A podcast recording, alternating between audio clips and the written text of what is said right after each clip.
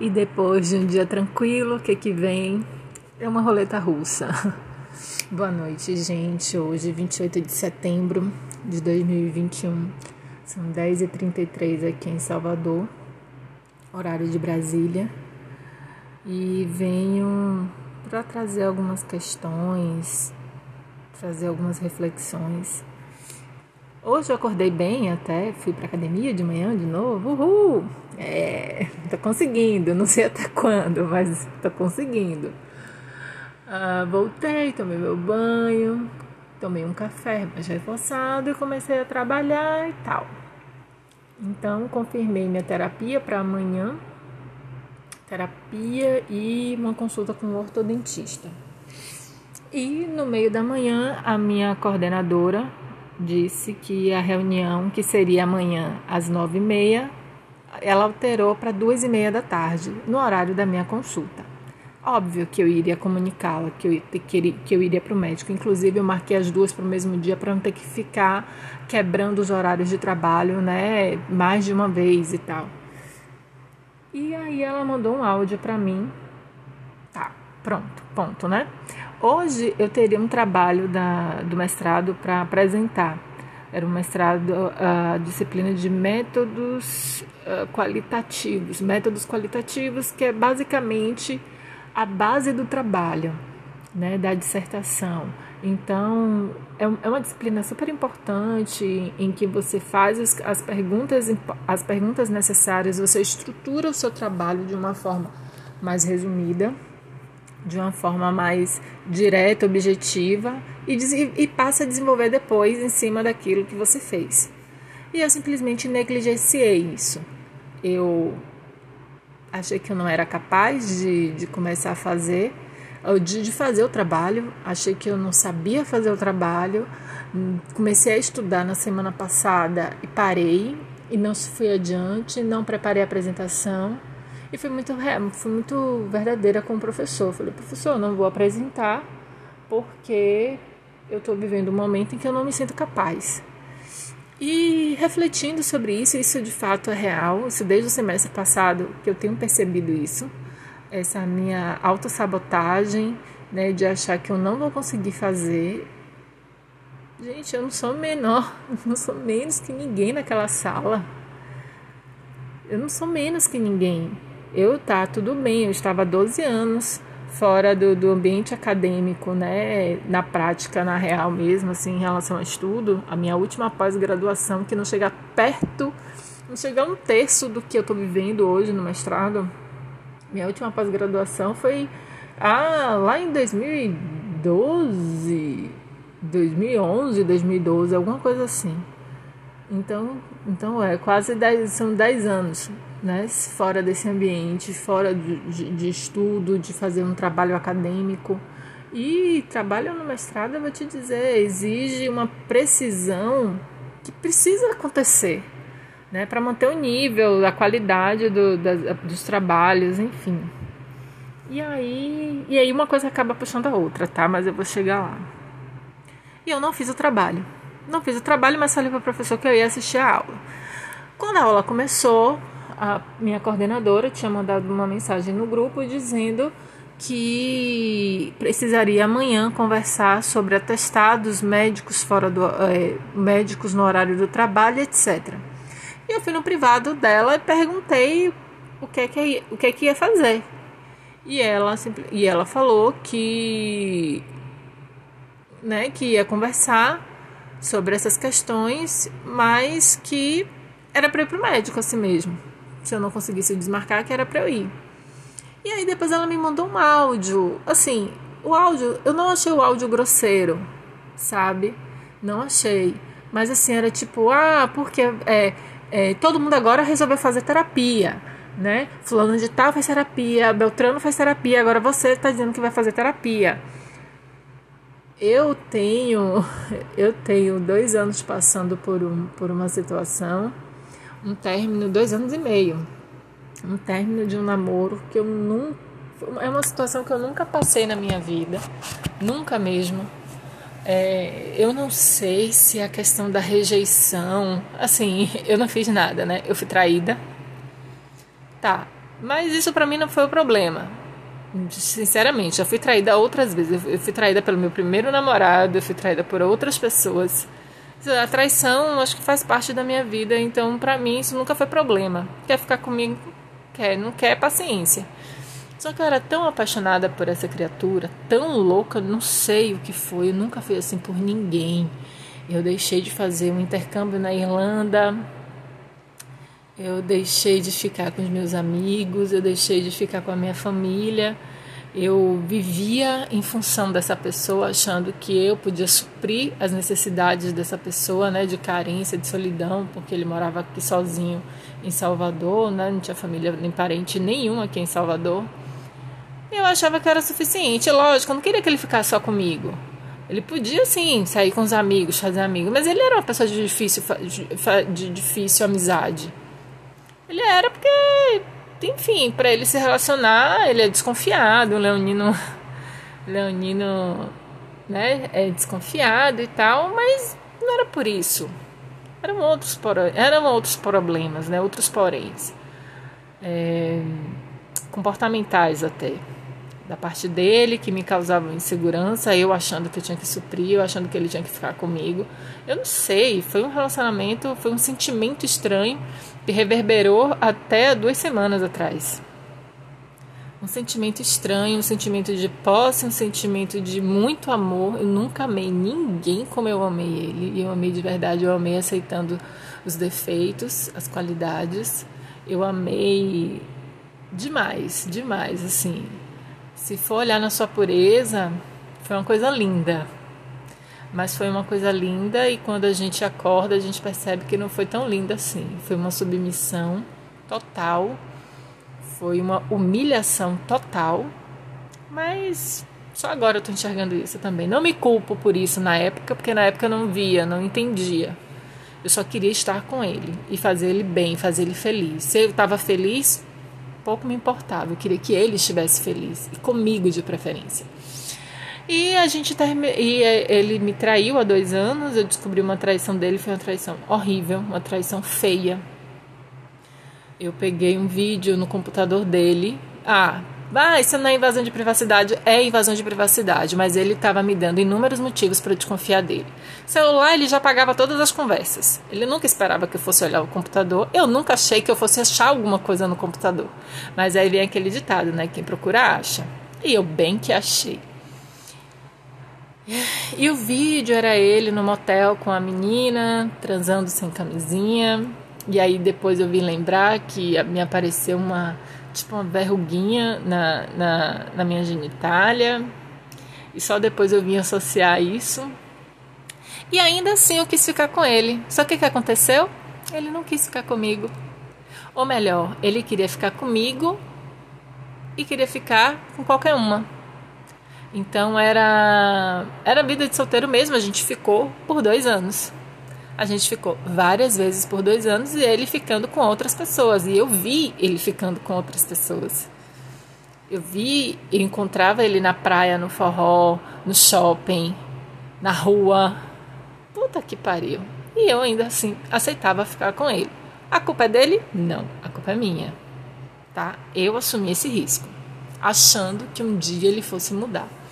E nesses dois anos também foram dois anos de muita briga, muitos bloqueios de WhatsApp, em WhatsApp, bloqueios, é, exclusão de número e a gente te, e eu tentando, tentando de todas as formas esquecer e ele sempre buscava uma forma de vir atrás ou de aparecer. Não que ele buscava uma forma de aparecer, de vir atrás, ele fazia isso. Tipo, passava três meses sem falar comigo e mandava um oizinho assim, tipo, oi sumida, sabe? E ó, tô aqui, só para marcar território. E ultimamente eu não, enfim, caí na real depois, depois de uma situação muito desagradável, uma briga muito desagradável que eu acho que eu já contei aqui no primeiro episódio. Não contei a briga em si, mas um dia depois, depois eu conto. É, e eu fiquei meio que nessa paranoia de que eu não sou capaz sabe que eu não tenho não tenho capacidade de conquistar as minhas coisas. Ele foi um tipo do cara que nesse tempo, no tempo que a gente ficou junto, a gente ficou junto um ano e meio, ele me rebaixava demais, sabe? Ele me colocava como inútil.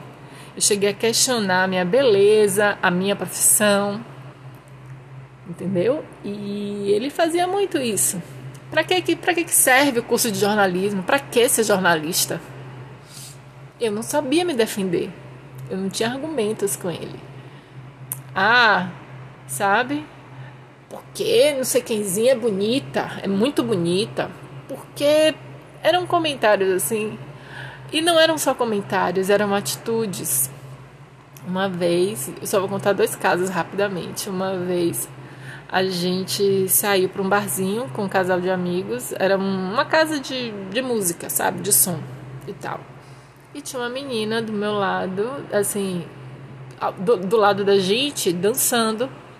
Ele simplesmente parou para ficar olhando a menina, mas não parou, ele não olhava e saía, não. Ele ficava hipnotizado.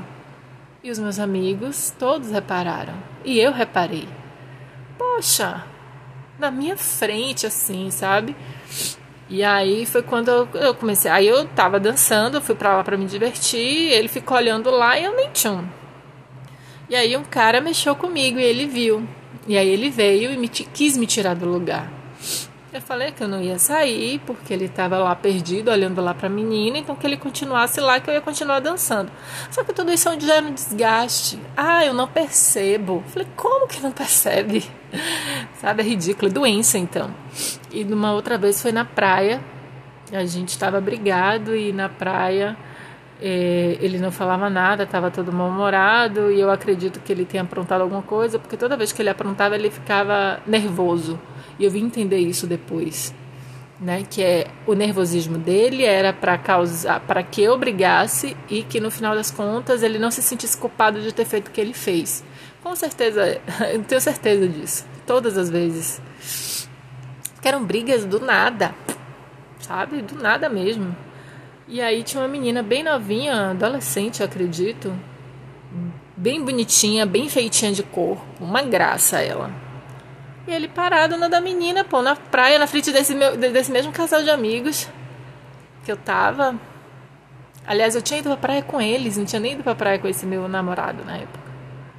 E aí eu falei assim, pô, se você quiser, eu vou lá e pego o telefone dela e você fala com ela depois. E aí? Ah, não, porque você tá aí no celular. Eu falei, velho, eu tô no celular. Por quê? Olha como é que tá a nossa situação aqui. Tô tentando me distrair meus amigos já tinham ido embora, eu tinha resolvido ficar, e aí eu peguei minhas coisas e tentei ir embora. Ele, não, não e tal, aí a gente foi pra casa dele e acabou que eu fiz o que ele queria. Né? No final das contas, ele fazia isso para se sentir menos culpado. Não que ele tivesse assim também de namorar. Enfim, tudo isso para dizer o quanto que eu era humilhada, o quanto eu me deixava me humilhar. Eu nunca fui assim, gente, meu Deus. Nunca ninguém Ninguém dominou a minha vida, como, tomou conta da minha vida como essa pessoa tomou. Ninguém. Enfim. E, tu, e eu tô sentindo que isso está reverberando para outras áreas da minha vida. Eu tô. Nos últimos dias eu passei a questionar o meu trabalho, o meu valor no trabalho, os meus conhecimentos, o que é que eu estou fazendo da minha vida. Daqui a pouco eu faço 40 e eu não construí nada. O máximo que eu tenho é uma moto que não vale nem dois mil reais que é que eu estou fazendo da minha vida? Né? Tô seguindo o fluxo, ok, tô seguindo o fluxo, mas só seguindo o fluxo, eu não planejo nada, não faço nada, não me dedico a nada, não dá, não dá. Mestrado apareceu como uma oportunidade. Eu não sei se eu passei por competência ou se eu passei porque eu tinha que passar, que tinham que me passar. Então, foi outro, outro questionamento que eu me fiz esses dias.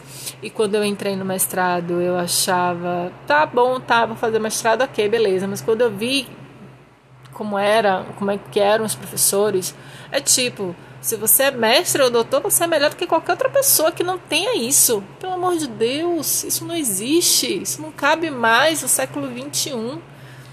Sabe? O mecanismo de mestrado é ultrapassado é de décadas. É muito ultrapassado. A, a mecânica de você ser o mestre, de você dar aula, de você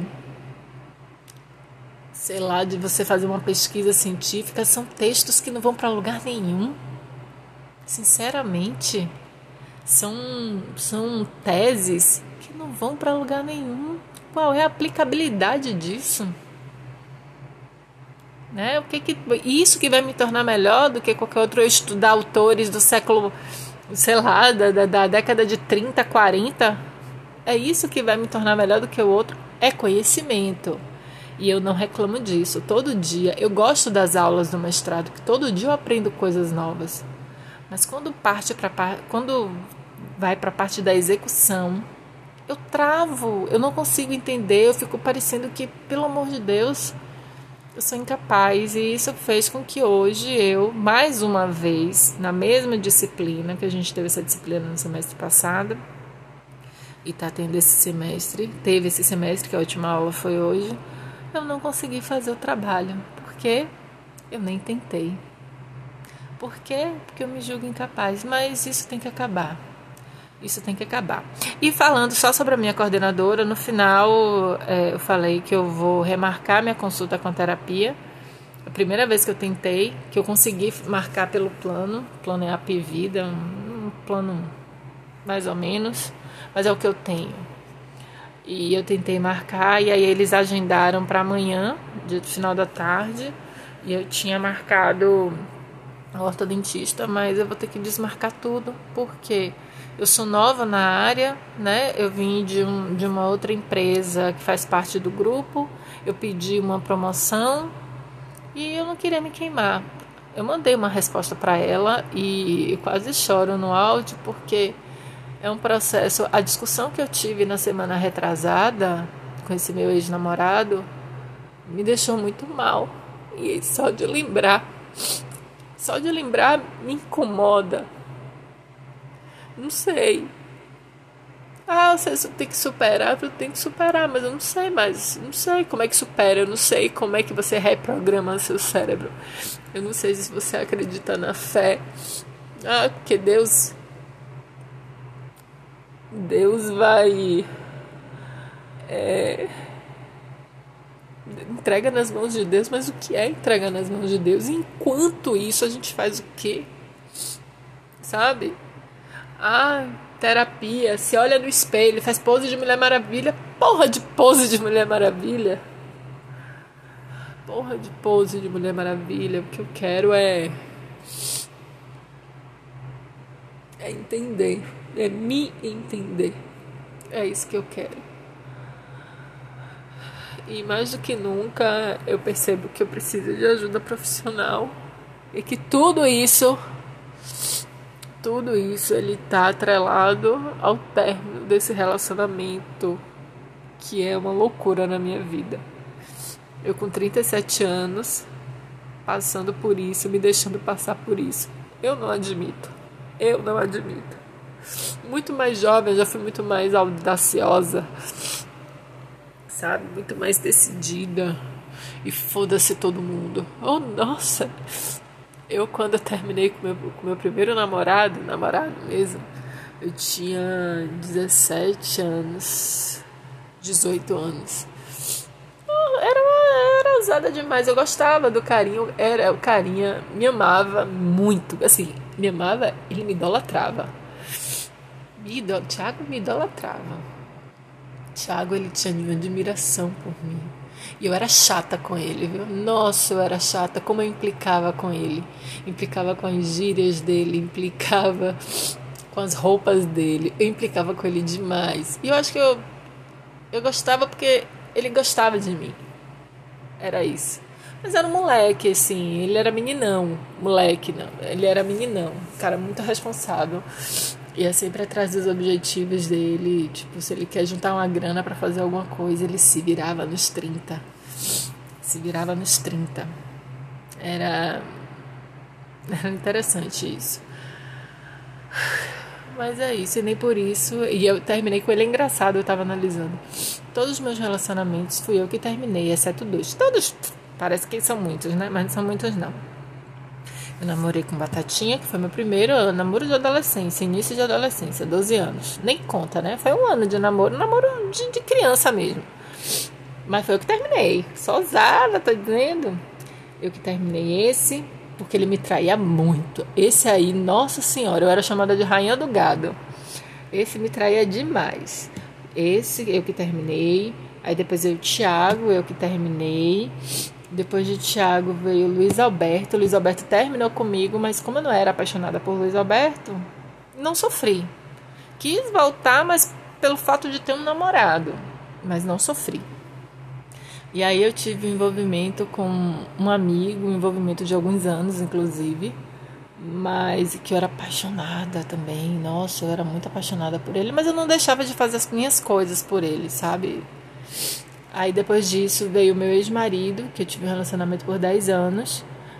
Esse do, do meu do cara que eu era apaixonada, ele meio que terminou comigo. É, a gente, é, ele meio que terminou, porque ele não podia, né? Ele era casado, tal, não podia. Então quando ele terminou, ele não terminou de uma forma saudável, ele terminou traindo a esposa dele com outra mulher. Então ele botou um ponto final nisso. E eu fiquei fudidona. Mas nada se compara com o que eu tô vivendo hoje. Aí depois veio meu ex-marido, que eu também terminei, era um doce de pessoa. Gabriel é uma pessoa maravilhosa, uma das pessoas mais íntegras que eu conheço na minha vida. Sabe? Uma integridade absurda, um, um cara, um gentleman. Mas não deu, gente, não deu. Casamento ele é a junção de, de três coisas: tesão, respeito e amor. Tinha amor, infelizmente não tinha respeito da minha parte. Tinha respeito da minha parte, porque eu nunca fiz Gabriel sofrer por causa de nada, nem de ninguém. E tesão já tinha acabado há muito tempo. A gente sempre se deu muito bem como amigos, então era legal.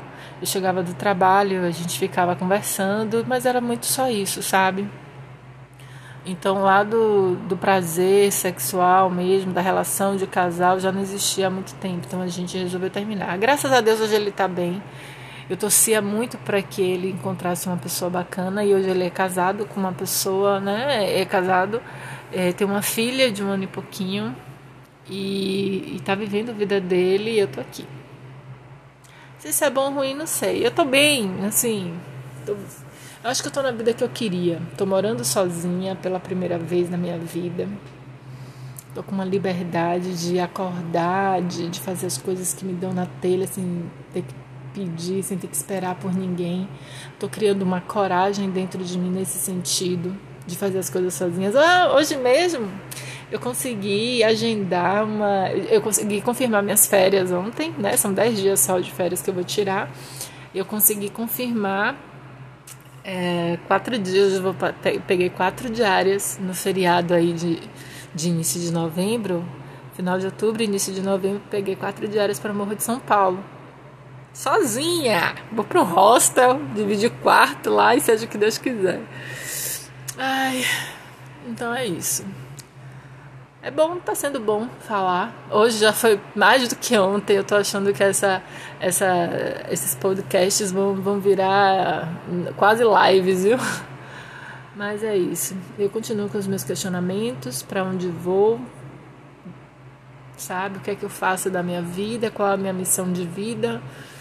Se eu devo continuar ou não no mestrado? Se eu tenho que aproveitar porque o mestrado é uma bolsa, então é uma oportunidade que eu não posso deixar é um conhecimento diário, é uma coisa que é um título que pode mudar minha carreira, mudar minhas oportunidades. Por enquanto eu não vejo perspectiva em relação a isso.